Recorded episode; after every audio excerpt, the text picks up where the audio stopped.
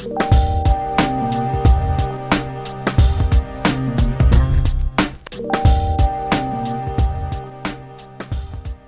to the Kyle Koster Show. I'm Kyle Koster. Let's peel back the curtain right away. I'm going to be solo today. That was not my intention. I asked my colleague, my friend, my coworker, my ride or die, my constant, my hero, my inspiration, my muse, my idol, Liam McCune, if he would be so kind as to join me so we could do a back and forth, get a little banter going, talking about the issues of the day you know, really get some of the energy up. Um, you know, I think sometimes when it's by myself, I drag. I know that I get sick of listening to myself. I love to hear what other perspectives bring to the table. But Liam informed me that he had just gotten his first vaccination shot, and therefore he was too weary and too tired to podcast, which, on one hand, is extraordinarily bleak. Just a dark, dark sentence. Those words in that particular order paint a picture of kind of a hellscape dystopian world, which you could argue, yeah, maybe we are on the cusp of, maybe we're coming out of. I don't know, embrace debate there. But it's also the most 2021 sentence I could bring myself to remember. Being too tired from a shot that was meant to save hundreds and thousands of additional lives to speak into a microphone about sports and pop culture matters. What a time to be alive and getting needles in our arms. So, We'll go solo today. That's fine. I have something I want to discuss, and it is Tony Reali getting a new deal at ESPN. A new multi year contract will keep him there. And I think looking at Reali's body of work, I wrote this yesterday, it's really amazing the counting stats that he's put up. Reali joined the network when he was 20 or 21, very young out of Fordham, which, by the way, is where Liam went. Liam, one reason why you're not where Reali is he would have said yes to the podcast vaccine and all. But moving on, Reali started as a fact checker. Then he became the stat boy on Pardon the Interruption back in 2001. He was named the full time host of Around the Horn in February 2004. And since then, he's presided over 3,800 shows in which the points don't matter. You combine that with his time on PTI, you're looking at someone who might have 4,500 television appearances to his belt at the age of 41. And forecasting out, I think this is someone who's going to stay at ESPN for as long as he wants to stay at ESPN, and ESPN should absolutely keep him in the fold. And when that's all said and done, we could be looking at a situation where a wiser, still engaging, and still chronically hip Reali is crossing the 10,000 show barrier sometime around, I don't know, 2042, 2038. If we can ramp up some appearances, I don't know. I would love it because when you really get to thinking about what Reali has done at the network, he is someone who, if there was a Hall of Fame in Bristol, they should put his mute button up in the rafters.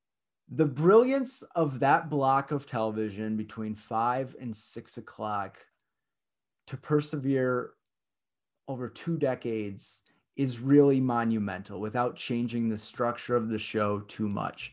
It's just people sitting around giving quick takes, talking about the issues of the day. And they found and they tapped into the exact level of seriousness and silliness that the viewers would enjoy at that time of the day. And I think that there's been so many programs that have come afterwards that have tried to mold themselves and find that same level of fun to find that sweet spot of we're taking it somewhat seriously, but we're not taking it too seriously. And some have come close and and some have stuck around, but a lot have just not been able to do that. And I think the real star of that show is not the stable of panelists that get recycled in. It serves an important role for the network, less important than it used to be because what ESPN did a long time ago is they decided here's one thing we're going to do. The people who are the best on television are not necessarily former athletes, it's writers and reporters. Once they get acclimated and comfortable on television, they're going to say the interesting things because by definition they were sort of forced and asked to be interesting in print and it's just a new skill set. Now that's something that in recent years has been devalued with the change in in regime between Skipper and Pitaro, but still that block of around the horn and PTI remains largely encased in amber and still as enjoyable as anything else you want to watch at that time of day. It's something everybody's viewing habits ebb and flow, right? So I was thinking about my history with around the horn and how much fun it was to sit around in the dorm room in in the early ages of the show and watch it with with buddies and to watch it uh, in the cafeteria dining hall stuff like that it was just a safe programming that was kind of hitting the high level stuff with some fun things mixed in there and what Reali is able to do is he is able to succinctly and efficiently tee up everybody to be their best. He's so smooth at introducing things, not using any extraneous information, but also giving it some color and some background. So it's not just issue number one. He is not he is not offering things up like uh, this is going to really age me and date me, but like the McLaughlin, the McLaughlin group, he is giving it some zest and some spice. There's a little bit of coriander in there, maybe uh, you know, hit, hits your hits the palate a little bit different and challenging, surprises you from time. But largely he gets out of the way. And he has the ultimate he has the ultimate weapon in the mute button, but he uses it judiciously and and he's fair. He's not even tough. He's not like one of those teachers that were tough but fair, which I always thought was kind of a backhanded compliment and something that people just said when a teacher was a real jerk uh, but they wanted to soften a little bit. He's a very warm television presence. He is not polarizing. And I think that he might be the best representation of what ESPN has in terms of the type of people that any company would be proud to have work for them. I think that Reali has been a presence on social media that is really inspiring. He is unflinchingly positive. He is tremendously patient with trolls who say hateful things to him. He has been through the toughest personal tragedy a person can can go through and come out on the other side with his head held high and like this beacon of what people can do and how they can persevere and how they can find the glimmer of hope in this world and share it with others. He has handled himself so beautifully on the public stage for all these years. And you can't fake how much that he cares.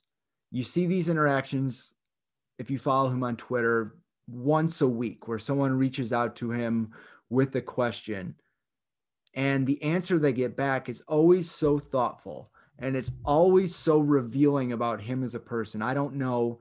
You would be hard pressed to find someone who's as comfortable with themselves as Reali is, and so comfortable sharing that with other people so that they can get to that place as well. He's unabashed as a dad, as as someone who is loves his family. I just think it's like he's kind of like the composite all around good guy uh, for anybody who who follows him. And I think that that's important. That's a huge element of what it takes to be an enduring personality on television. There's an argument to be made that it's a bit antiquated, that you can attract more flies with vinegar than honey now, that the squeakiest wheel always gets the most grease and attention. And while those things may be true, those aren't the actions, hot takes, and manufactured outrage and things like that. They don't go hand in hand with being a person and, and the lived shared experience. And Reali is unbelievably human and he inspires other people to be human. And that matters. That matters so much, especially on a show where he's inviting in different people all the time with different perspectives. He will listen. I'm not so sure there's a better listener on ESPN's airwaves or on any sports television airwaves as he is because you watch other shows and so many people are waiting for the other person to stop talking so they can come over the top with their strong tape. Reali doesn't have to do that. And that opens him up to really, really absorb what everybody else is saying and take it to heart. And I think it's a it's a skill, it's a trait that's in short supply and, and is really impressive when you start to consider the ecosystem that he lives in and how unique the way he approaches his job is. He may not be the first or second or even third person that comes to your mind when asked to come up with candidates for an ESPN Hall of Fame but he is certainly a person who deserves to be considered. And I think that his unassuming nature and ability to perfectly play into the background and not always be under the lights has allowed him to be the best version of himself on television and also quietly assemble an unbelievable career which still has a long way to go.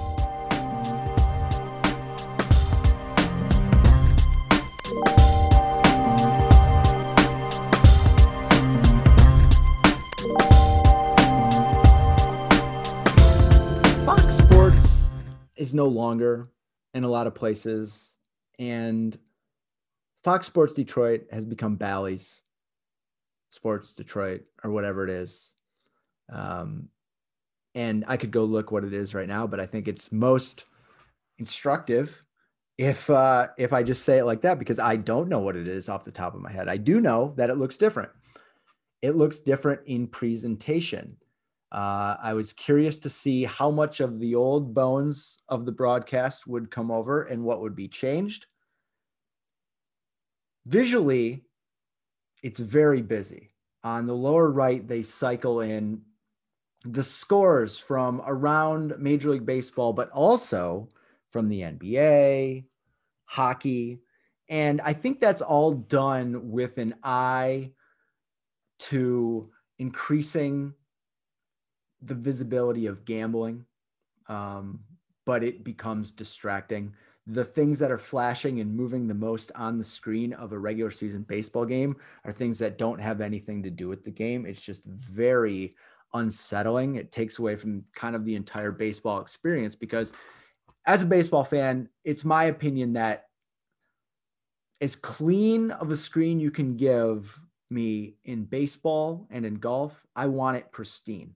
I don't want to be absorbed by other bells and whistles because those two sports are slow moving things. Uh, it is theater that you can drop in and drop out of, and anytime you're flashing and moving parts, I think that that just becomes more chaotic. What has been surprising to me, and delightfully so, is the willingness to try to do different things. Matt Shepard is not Mario Impemba, and Jack Morris is not someone who many baseball fans would really want to be calling their games. He just does not bring a lot to the table. And I lamented this in recent years that the broadcast seemed tailored to fans who are 65 or 70 years old. There was no life, there was no energy to it. It was just very dull, very staid, very conservative, and it just very much was not for me. And I didn't understand how that could possibly help to attract younger baseball fans which are important. So I'm pleasantly surprised that they have been going periodically back into the studio and pulling in Craig Monroe, who does a lot of pre and post game coverage or on site in game stuff, kind of like as that third voice. And they will have him walk through an, an at bat that just happened, a la something that would happen on MLB Network or where you're any place you're going to get an expanded breakdown of the game. But he's doing it while the broadcast is going on. And he is such welcome energy that it's unbelievable that he's not in the booth every single day because there's a chance that he would get exposed having to be there 140 times a year for nine innings to carry the load all that time. I think that there is a chance maybe we would run into a situ- situation where he started to repeat a lot of the same points, which was the problem with Rod Allen. But we might be in the situation where the person who's third on the depth chart right now behind Jack Morris and Kirk Gibson, who I love, I think that Gibby's fantastic. He just does not have the ceiling that Monroe does. So I would love for them to move Monroe to the A team because he's more exciting. He's more energetic. He will draw more people in. He has better insight about younger players in the game. And I've said this many times. I think that it's it's great to have an analyst who has played the game.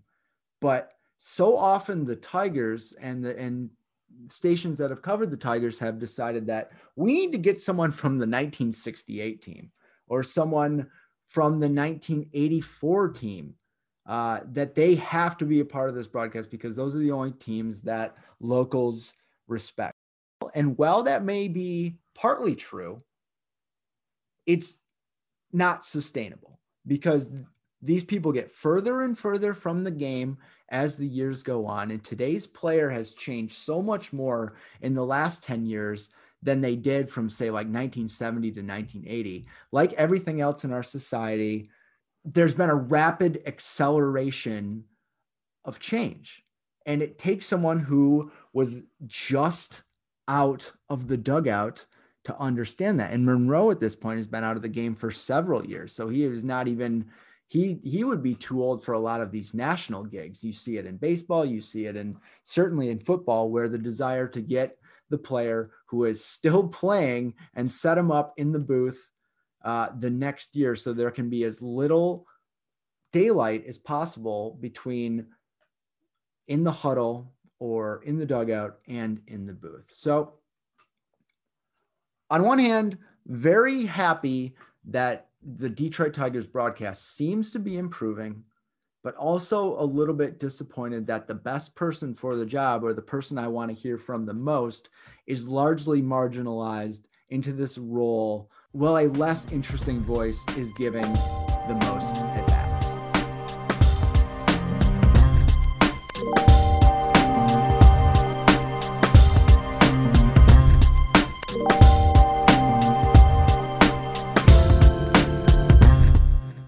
All right, last thought for today is on Shohei Ohtani.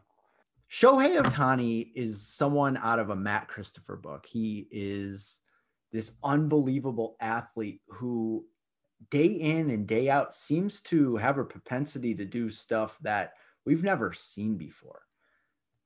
A few Sunday nights ago, he threw a ball 101 miles per hour from the mound as a pitcher and hit a ball 115 miles per hour on its way out of the ballpark for a tape measure home run. The other day, he hit a chopper to the infield, beat it out, running at 29 feet per second. He has all the tools. He does the things that you read about Babe Ruth doing. And he's doing it 100 years after Babe Ruth. And maybe that's the problem because when you have someone who is a mythical figure, they can never live up to the myths that they've created. We expect Ohtani to do incredible things every time he's at the plate. We expect him to do incredible things every time he's on the mound. It's unreasonable expectations. He was billed as this once in a generation talent. He may still be that once in a generation talent. He just has never been able to show it for a full year in the way a lot of people thought he could show it. The disappointments for Ohtani are tremendous successes for others. He hits 280, not good enough. He only starts nine games, not good enough. He's only the second best hitter in the Angels lineup. He's only the third or fourth best pitcher on the roster. He's only above average in every category. He's not the fastest player in the league. He's just one of them. He doesn't have the most power in the league, but he does have some pop. The narrative around Ohtani is so interesting because, frankly, I'm rooting for him. I want him to become this larger than life international superstar that revolutionizes the game. I want him to treat the major leagues like the biggest kid in Little League treats his season, which is to say, dominate on the mound, dominate at the plate, dominate on the base paths. And when he appears human in any of the aspects, it gives the haters and the doubters more ammunition to point out, well, he can't do this and he can't do that. While ignoring that he can do more by definition than literally every other player in Major League Baseball. This season figures to be a turning point. He's 26 years old. He's fully acclimated to the major leagues. He hasn't gotten hurt yet, which, given his track record stateside, is something to celebrate and to hold our breath on. He's off to an incredible start. He's hitting 364. He has an OPS of 1187. He has four homers, 12 RBIs, two steals. He's pitched one game in which he collected seven strikeouts in four and two thirds innings. And he's doing those things that live atop MLB.com for days and get turned into blog posts. Is he the most exciting baseball player in the game right now? Maybe. The question is what does he need to do? What does he need to do to get over the hump and to be recognized as this legitimate, game changing, transcendent figure in Major League Baseball? I think it's pretty simple. He has to play the full season. He has to contribute in both facets all year long. There can be no setbacks. The Angels are off to a good start. They lead their division. I think he also needs to get to the postseason. As much as Mike Trout needs those October at bats to build his legacy, and to move it from the unbelievable numbers that appear in the newspaper every morning to the collective consciousness of people who are watching meaningful games as the leaves turn color. If Ohtani can do it on the biggest stage and he could do it from the mound and in the batter's box, what kind of story is that? Pretty damn good one.